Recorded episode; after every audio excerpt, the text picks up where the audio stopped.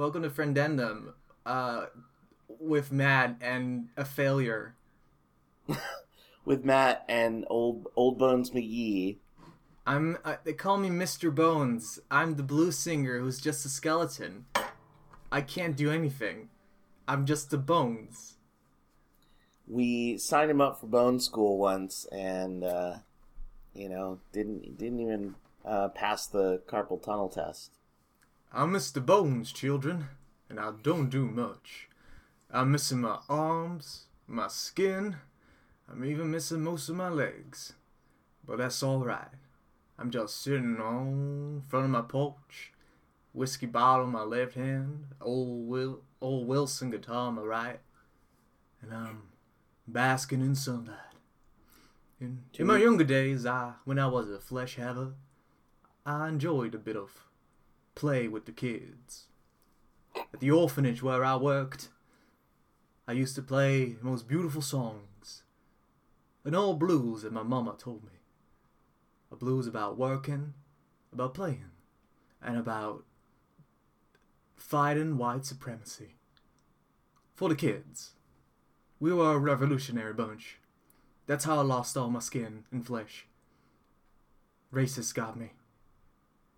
I miss the bones. Anyway, that's the tale of Mr. Bones. It's a good story. It's a good opener to our episode. I mean, we're uh, really interested in like, you know, appreciating folk music, folk tales, and uh, yeah. Mr. Bones is a you know a classic Dutch children's story. It's actually a, a game for the Sega Saturn.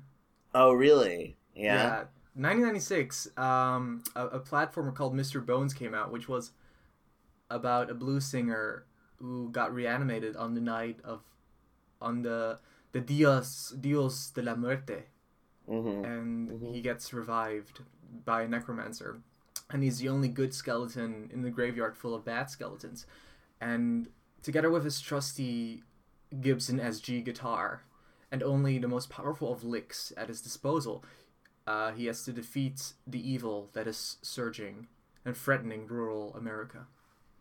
One of the most controversial parts of that game were uh, the fact that the collectible system consisted of a um, revolutionary blues song, uh, and you had to collect all 1,000 notes to the song in order to get it uh, to play. Otherwise, the, the game had no soundtrack. It was yeah, it was like a, one of the first procedural generated soundtracks, uh, and you got like one guitar note um, per five minutes of play. There mm-hmm. were a thousand levels. It was um, a test of patience, if anything. Yeah. And also, M- um, much like the the work of dismantling capitalism. So it was thematically appropriate. Exactly. Um, there have been some scholar uh, scholarly interests in the game for telling like a a parallel story to the um, to the slavery to the railroad, uh, the underground slavery railroad that mm-hmm. existed in the ante- antebellum period. Mm-hmm. Um, I'm not I'm not kidding. By the way, there's actually some. in in I I was I was last week. I was just looking through, uh, browsing like my university's databases. Um, data. Why did I see databases? Because it's because you're cyber as hell. Uh, databases, accessing, processing information, looking. you know until college, I w- was under the impression that the Underground Railroad was literally a railroad that had been dug under Choo-choo. the the northeastern seaboard like i i i had this imagination that because i you know couldn't be bothered to like look it up so in my head i imagined that it was this basically like a secret abolitionist alliance between the african american slaves and chinese immigrants and their sort of shared plight of worker exploitation and they built a literal railroad to Canada underground. if only that would have been the biggest fuck you to uh, to planters. Like where where like I don't know like um White Pox, um, Mr. White Pox, he's called, wakes up one morning and looks over his, his plantation and goes like, "Where is everyone?" And in the distance, he hears like the the chimney of a train going choo choo, and everyone's just having fun, like Yep. five thousand free people just having fun And- on the train. Yeah, and it's a like a very high pressure steam engine, so it looks like uh, that little dirt trail in a cartoon with uh, like when a mole's digging. Oh, It's like yeah. a little little like dirt mound, just like crossing the United States. And then he notices, like, he takes a step forward down from his porch, um, and he notices, like, hey, what's uh, what's the railway doing in the middle of my in the middle of my ground? And then he just gets smashed apart by a train. Yeah, they built the train track through his house overnight. Yeah, it was they were very sneaky. You know, they were just very good at what they did. Yeah, I mean, people who are committed to a task uh, improve at it, which is, I guess, Yeah, a true tautology. You know, in, interestingly enough, this last week working at Starbucks, I've like has really influenced my artistic process. In that, what I noticed from the experience of working in this coffee shop is that like you're given very very loose guidelines of what to do just because if you had if you were told the totality of how to do it right all at once you would just it, it'd be meaningless like you wouldn't be able to copy it or follow it so they give you broad tasks and as you improve like they'll remind you to do stuff and i don't think this is intentional i just think it's like the person who's watching me do it sees the mistakes as I go and like reminds me to do things. But what I noticed is that the only way to actually do the work well was to not try to adjust to what they were saying, but just to hear the correction and continue the process and then I found that each morning when I woke up and did it again, my brain had just like automatically integrated that new experience or that correction into the process. So it was like realizing the automatic iterative process of the mind independent of like will was really fascinating and I'm starting to think about how to incorporate that into my art process. You should uh, check out some seminal transhumanist works because that Yeah. sounds like uh, like the the robotization of the working process is, or and like the spiritualism behind that, like vague spiritualism, very loose use of that term, uh, is a lot where there's a lot of what um, what's her name called again? I always forget the people I want to quote. I remember their works, but never their names, which is bad. Uh, one moment, please. Nothing is good or bad, but thinking makes it so. So it's only Donna bad. if- Haraway. Donna Haraway. There you go. Donna Haraway. Uh, I, it's interesting that you mentioned that because I I brought this up to my friend Heather, and she mentioned like 1960s, 70s, like modernist painters, like abstract painters, and how some of them followed this process of I think it was called automatism, that essentially they tried to automate the process of art in a similar way, but they didn't have like the language of that we have now of like technology and procedural generation. But I think they were trying to do a similar thing of like directly tapping like bypassing the conscious mind and directly tapping into the subconscious was the way they described it in very like psychoanalytic terms.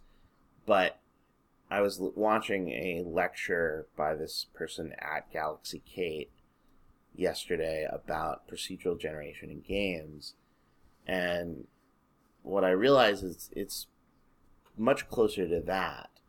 It isn't that you're gonna reach if you do it right you're gonna get this pure spiritual energy on the page it's more like seeing your mind seeing your life experience seeing yourself as the algorithm through which an experience is being processed and then the act of communicating it to a page or to the screen is fundamentally procedural and like any sort of procedural learning machine there the iteration process happens first and the curatorial process happens afterwards Hmm.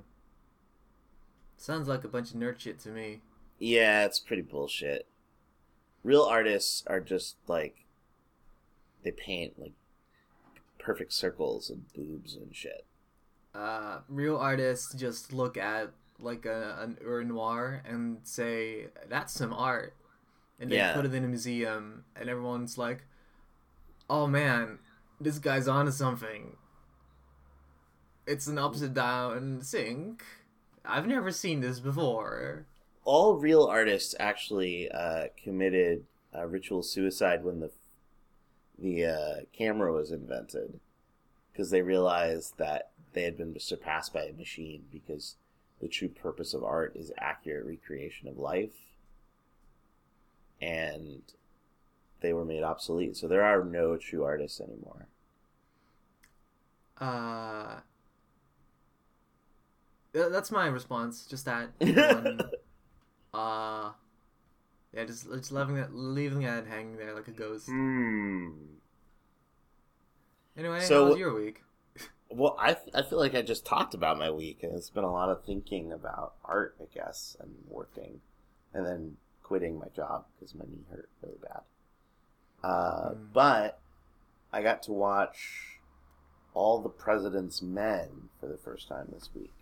Have you ever seen that? Uh, nope. It is a film from the 1970s starring Robert Redford and Dustin Hoffman. And it's essentially a documentary thriller about Carl Bernstein and Bob Woodward, who were the two Washington Post reporters who did the big expose that led to the Watergate hearings and ultimately the, resi- the resignation of President Nixon. And Um, for our younger listeners, Watergate was like um the predecessor or the precursor to Gamergate. Yeah, yeah. It was uh, the original fight for ethics in, in something. No, president, presidential uh, In- election campaign. in point of in point of fact, what it actually was was a grand conspiracy by the American government uh, on behalf of Nixon to sabotage the Democrats over the course of like the the election, the re-election campaign of President Nixon, and he what what's kind of amazing is it what they found through like their their investigation was that the break-in in the Watergate hotel was merely the tip of the iceberg and it was actually like the last event in a year-long campaign of essentially like manipulation of the election.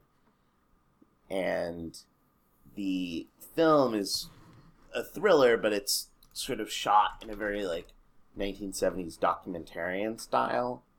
It has this deep focus and strong use of like cinematography to make the shots themselves and the places very visually interesting because what's going on on screen is mostly just people looking at newspapers and talking and stuff uh, but i really liked it it was it was worth a watch and it won a bunch of academy awards when it came out Hmm. So it's, ba- like? it's basically the zero dark 30 of its time Yeah, did they like find Hillary's emails in that documentary? No, but what's what is fascinating uh, was that there were whole scenes about essentially like the the, re- the how they get onto the conspiracy is it just so happens that both the two reporters are because they're young reporters, their boss assigned both of them to the case instead of just one person. And the big break is like when one of them calls and is lied to, and then the other guy calls and gets a different story, and that's when they know they're on to something. And that's like the big break is they just get told different things. And there's a whole they then go into this whole section where they're trying to find someone in order to get confirmation that this person was involved and it involves like a dramatically shot scene of Robert Redford in front of a of an entire wall of like phone books. Just like going through the phone books trying to find information and then being given a, by like a secretary like we don't have any clips on this guy.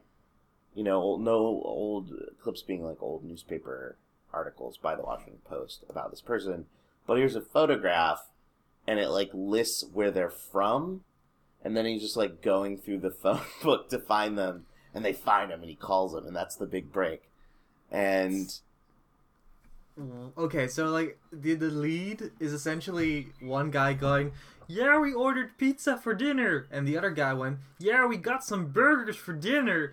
And Robert Redford went like, hold on, just a minute.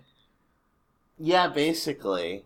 Like a Danganronpa style mini game, like a, a, screen and words floating through the air, and he's like, "You got that wrong," and he shoots the word straight out of his mouth.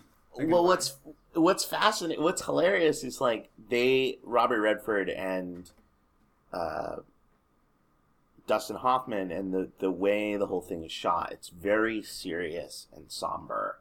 I mean, it's meant to be a thriller, but the things they're mm. stumbling onto are just utter stupidity.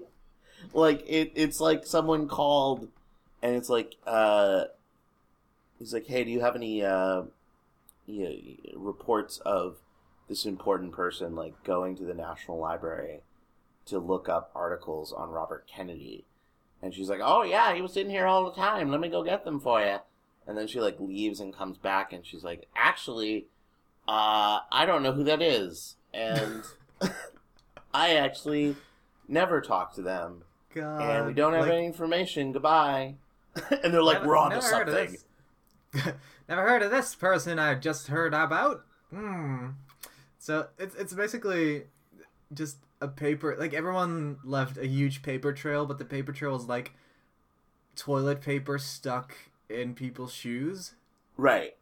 So it's really no different than the than the stuff that goes on every day now with the Trump campaign, except it had never happened before. And I think this movie itself, like considering how popular it was, I imagine it solidified the societal consciousness of like the thriller and and serious nature and conspiratorial nature of the Watergate cover up because it paints it as this like heroic act of investigative journalism when in fact they stumbled upon you know a barely covered up like lie by a bunch of idiots what year was this? It came out in 1976, so it was very shortly after Nixon's resignation. Because I think Nixon resigned in like 75, 74. Yeah. So yeah, it was very, yeah, it was very, very shortly afterwards. Um, apparently it's part of a trilogy by the director Alan Pakula's. Uh, did this, then something called Klute, and The Parallax View, which are excuse all me, Klute. Gesundheit. Thanks. Uh, it's apparently they're his Paranoia trilogy. So this director did. Uh, he also did To Kill a Mockingbird director of paranoia thrillers, making money, politics. It was a good movie. I like. I think I enjoyed it most for this, for the uh, cinematography. The the the uh, Intense men looking at phone books in offices. in in really really deep focus, so everything is incredibly sharp, and you get to see like the aesthetics of like a 1970s newsroom, and the way they used color and stuff. It was really cool. It was, Yeah. it You was get, fun like- to look at. You get like a grid map of every individual pore of a person's face, and you have to like. Uh, the first time this documentary came out, it came with like a quiz, and it said it asked like, um, add five, uh, fifteen twenty eight into the movie. Uh, from which pore did drip a little drop of sweat? And you have to like you have to fill it in, and you have to send it back, and you could win like a prize, which was Yeah. um, the Pentagon Papers. Yeah, no, definitely. Uh, what was really cool or terrible to learn, cool in a bad way, was that after this all came out and it was this huge cover up, and I didn't actually even know before I watched the film how big the Watergate cover up was. You're just kind of told about in school that like there was the Watergate break in, and then there was a big scandal, and then Nixon resigned. That's kind of all you're given realizing the totality of it and being like, holy shit, that's super fucked up. All they did was let Nixon resign, and then his like second in command became president. Gerald Ford became president, even though the conspiracy was so complete and so total that it's entirely possible that McGovern would have won, and McGovern was this massively progressive Democratic candidate who probably would have done a lot of really good things for the country, but they didn't have a do over election, you know. And looking back at like the Trump election and how often liberal pundits were like, this is going to be like Watergate, and we're going to blow wide open, and then we're going to do over the election, and Hillary's going to win. It's like, it didn't happen that way last time. You're not even aware of your own like self-aggrandizement, how it turned out, which is shitty. Yeah, and if it's yeah, I think I think about that a lot, and my dad uh, talks with me about that about like when Trump resigns, and we're we both know that Pence is just gonna pick up the slack. If Because- Trump resigns at all, like that's not a given. He's yeah, he's too senile to to give up. He's just a stubborn old man in the diaper. He likes he likes a chair in the Oval Office. It makes his back feel nice. It's like one of those massage chairs. He doesn't want to get out of there. no, I mean he might get pushed out, maybe, but like there's nothing that's gonna make him want to resign. Yeah, like an aide is gonna whisper, like, if you resign, you get to keep this chair, and he'll be like, okay, I'll do it. Yeah. Anyway, that was my week watching movies and working and thinking about art. What about you, Ruben? Uh, most of my week was spent watching, uh, for for the first time, I want to say in years, and the first time, like the first time ever, I've opened a Netflix account. I'm I'm uh, I'm I'm using I'm making use of that sweet free trial month, and I'm watching all of the sweet cinematographical you know marvels I've missed out all these years, uh, and all of all of these marvels are really just Japanese drama shows about cooking and food. So I've been, Ah, I've been binge watching a show called Samurai Gourmet, which is all of my life right now. Now, is Samurai Gourmet like Midnight Diner? Because I've watched an episode of Midnight Diner. So this is just Netflix's new vein they're tapping into is like slice of life food shows from Japan. Yeah, and it's like uh, Tokyo Dinner, Midnight Diner, uh, and some other shows like are all actual mangas by one guy who just Okay. keeps who really likes food, and he just likes telling stories about very domestic, very minuscule, uh, mundane stories about taking like uh, taking or finding pleasure and joy in in the smallest things in life, which is food. Uh, and they're just Netflix has just decided to make all of him his manga, all of his works into a, a running series, which I'm not complaining about because they're lovely. It's Yeah, all no, super, they're it's very super good. lovely. I Like- watched one one episode of the Midnight Diner, which is the first episode they had on there, and it was like this lovely story of like reuniting a child, like a grown up adult's like childhood nostalgia with actors who like felt their lives had moved on and you know appreciating the past. And there was like a subplot of like support and allyship for someone who was transgender. It was really cool. Oh dang! Yeah, I'm gonna watch. I'm gonna watch that uh, after I finish Samurai Gourmet, and that show is very. It's it's. It kind of catches you off guard with how nice it is, and it makes you tear up because it just it's so wholesome in every every sense of the word. Like the first episode starts out with um, an old man sleeping and suddenly getting uh, awoken by an alarm clock, and he rushes awake and he and he stammers and he fr- frantically uh, talks to himself like, "Oh, why didn't I wake up earlier? Why didn't why wasn't I woken up? Why didn't she wake me up? Oh, oh, oh!" And he like rushes to uh, get himself dressed for work, and he uh, runs into the living room and he finds his wife, uh, and he asks her, "Why didn't you wake me up sooner?" And his wife responds, "Well, because this is the first day you can you know sleep late." And the camera zooms in or pans to like a nice bouquet of flowers that's on the table, and on it it says like, "Happy first day of retirement, Chief Kasumi." And it then zooms in on this man, this old man's face, and he looks so exasperated. Because he like it's clear that he's like lost direction. At like this critical moment in his life, like where he just gets to enjoy a, a, a life without you know having to work every day, and he's sad about it. So the first thing he does is he steps outside, deciding uh, determined to just take a walk. He goes for a walk.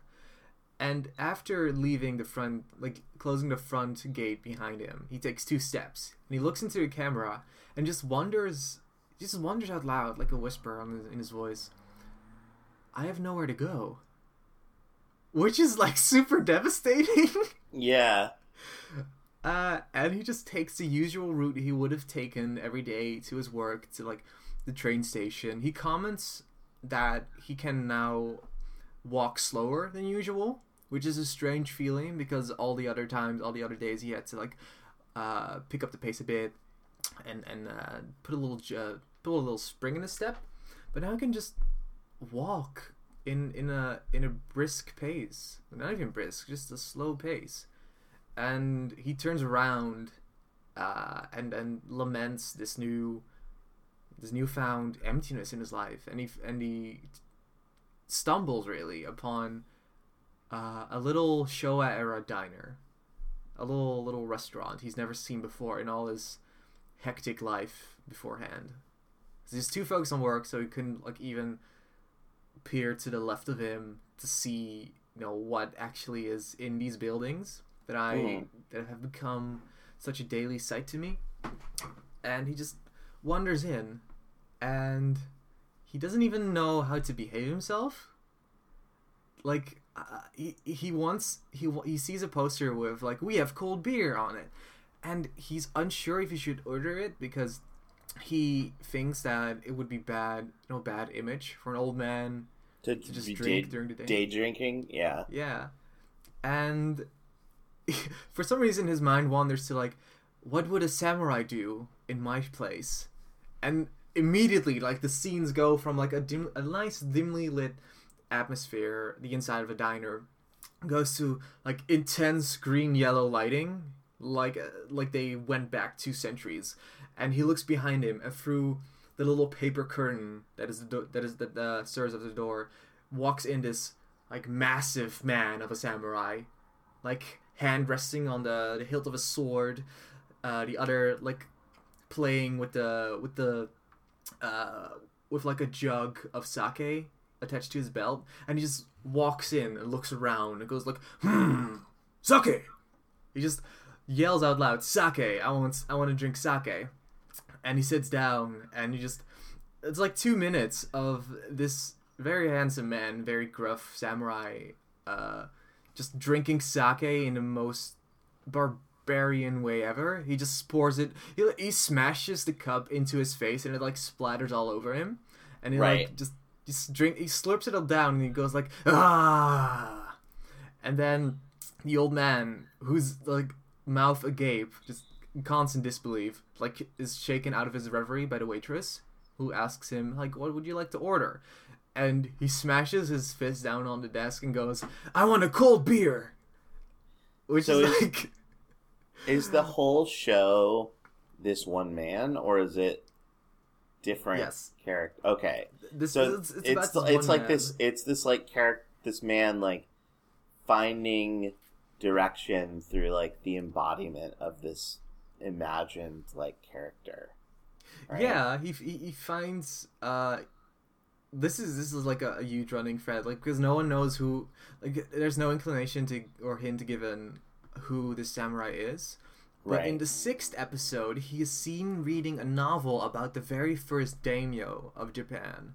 And the Right. daimyo is like a general figure, and the it is briefly mentioned that this daimyo or daimyo was a Ronin samurai. So I'm not. I haven't finished watching the series yet, but I have a. I have a strong. I have a strong idea as to who this. Really, this culinary warrior might be. Interesting. It makes me think of. Have you ever heard of the webcomic by Crom? No. By Bichrome is a web comic. Let me look it up really quickly. Uh, of everyday slice of slice slice of life stuff of this artist, uh, Rachel Kahn, and it's essentially life advice from Conan the Barbarian. And the ideas of every comic is that it's essentially the same thing. She's sitting there, faced with a situation, and Crom is there with her, giving her advice. So it's like, um, there's one famous one where she's lying on a park bench outside, just being like, "I don't have any ideas," and then Crom's like leaning over the park bench in her face, being like, "Then you must go get some." So his you know he's the embodiment of her like adventurous spirit and confidence and it's eh, it's really charming we should put one up in the a link to one in the description i really thing. bright bike chrome is probably uh, a similar like equivalent that you might get a kick out of Yeah, yeah. But this is like uh, I want to I want to talk more about this series because it's Please taken do. over, taken me over. There is um the third episode, which is just a dramatic roller coaster. Uh just a huge emotional really ravines and peaks and valleys and mountains all over. And after like after the first 5 minutes I was never the same. It starts out with the the titular character um Tatsumi or Ta- Takeshi Kasumi okay walking home, running home even, and this like a sixty-year-old man jogging, uh, jogging home to the train station, worrying that he might be late. And this is like anxiety, suspense. Like, will our main character make it? Will our hero reach his destination in time? And yes, he does. He reaches the train station just in time, but then a flashback happens to where he just ran from, his friend's house, and he was playing Go with his friend and his friend had given him, after defeating him in Go, a couple of Go for Dummies handbooks. okay And in a stark realization, he reali he just it hits him like a like a smash of thunder and lightning. I've forgotten my I've forgotten the books. So he turns back around and starts running back to his friend's house. So it's like loss. It's a it's a, it's an embodiment of loss of wanting to wanting to keep something precious to him at the at the possible expense of ruining a friendship forever because if that friend were to find the books in his home still then you know you don't know what would happen to the rela- relationship would it sour would nothing happen It's a risk our hero is not willing to take. So he runs back to the friend. But then, halfway across the street, he turns back around and says, No, I have to be home in time. And he runs back to the train station, determined to take this risk. He's ready to come what may, to say come what may to all the consequences. But then he falls. My god, Matthew, he falls. And it's like this out of like not even a centered camera. It's just like he's slightly to the right in a darkened street, and you can just see him topple over this old man. And when that happened, I sh- I yelped. It was horrific to see our hero fall under his own emotional and mental strain. And these this is like the the opening to a 15 minute episode.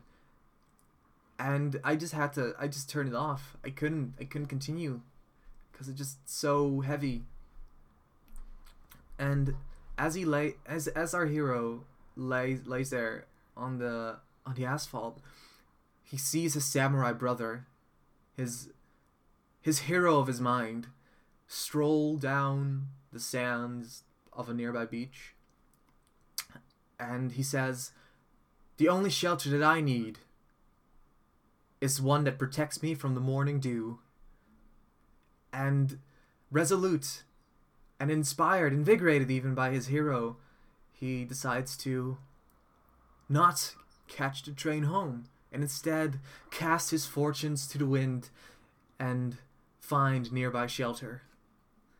It's an adventure he embarks on.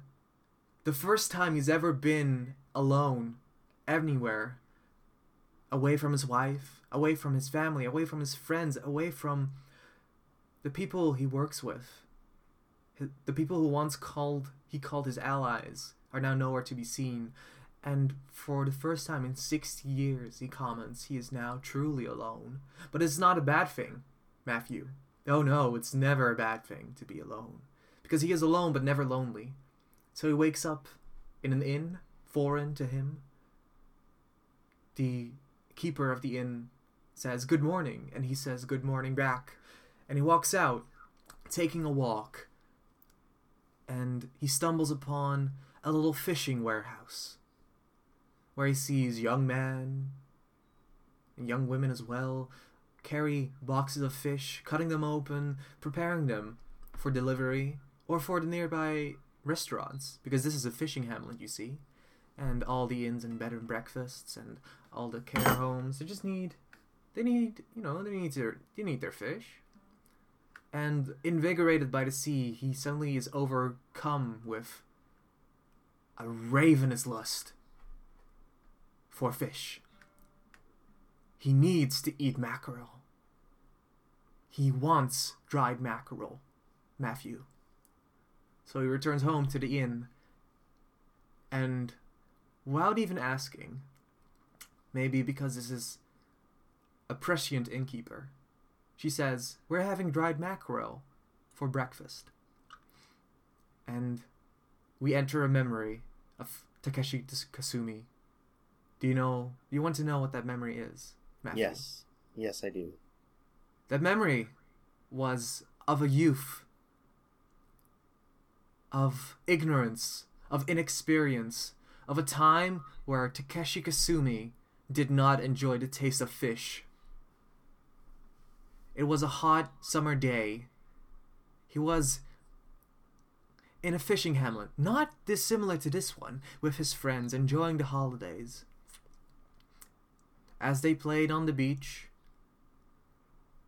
playing Whack the Watermelon. I don't know that game, but apparently it's a thing where you like blindfold someone on a beach and they have to like whack a watermelon or a coconut uh, while you scream directions at them. Uh, I never did this with my friends, but I'm sure it's a thing. Okay. Um, yeah, games like that and playing tag and swimming in the ocean. They retire, rest, for a quick repose inside of the inn. A nice lady serves them a breakfast. It has rice, it has seaweed, it has wasabi pickles, and it has dried mackerel. His friends dig in. But he, Takeshi Kasumi, does not. He does not want to try the fish, even though he sees the expressions of elation on the miens of his companions. Only through peer pressure does he deign to try some fish, something he told himself he does not enjoy. And he takes a bite. And seconds pass, but these peasants are like eons in which electrons die and new atoms are born. And happiness appears on his face. He yells, This is delicious! And he continues to eat the fish. And that's where the memory ends. And again, we see the old man, Takeshi Kasumi, sitting on a low table, or at a low table, and the innkeeper puts in front of him a plate of dried mackerel. And he thanks her. It is a heartfelt thanks. So sincere, so full of gratitude that, yes, this is everything that this man wants at the current time. And again, he digs in and a tear falls out of his eye, and he looks up, and his samurai companion is sitting across from him at the same low table, enjoying fish. He says, This fish tastes like the sea, of a place filled with life. And I'm not making this up. This is something that he actually says while he's um, while he's trying to fish. The sea, so full of life, I can taste everything it has brought us humans, everything it has brought to the earth. I can taste the sun. I can taste the sun which dried the fish that I'm now eating. I can taste fish. That which the sea has borne for me, I am always grateful. It is a perfect coalescence of sky and sea, of light of of of the material and the immaterial, of light and darkness, combined into a single yummy fish. My God, Matthew, this series is something. And I'm it not make... trying to grandstand here. This is this is actually how it makes me feel. It the way you you describe it and you narrate it sounds eh, it's hard to tell from how it sounds whether it's something you experienced or something you wrote because you've totally embodied the character. That was really lovely to listen to, Ruben. Thank you. I feel a deep, deep connection with Takeshi Kasumi. A man who really has lost all direction in life, but he manages to get it all together by just focusing on the joie de vivre, on the joy of life itself, of taking it carpe diem, crappy dime. Crap, taking it. He's just crappy diamond all the time. Crappy diamond, crappy diamond all the time, living his life on the heart line. It's interesting that that this should come into my life now because I I realized last night that I was in a very similar position. That I had sort of reached the end of the day and done everything that needed to be done, and there was nothing of immediate crisis before me. And I found myself unable to decide what to do because I was unaware of how to live beyond my habits. And I think that's a really common thing. This prison of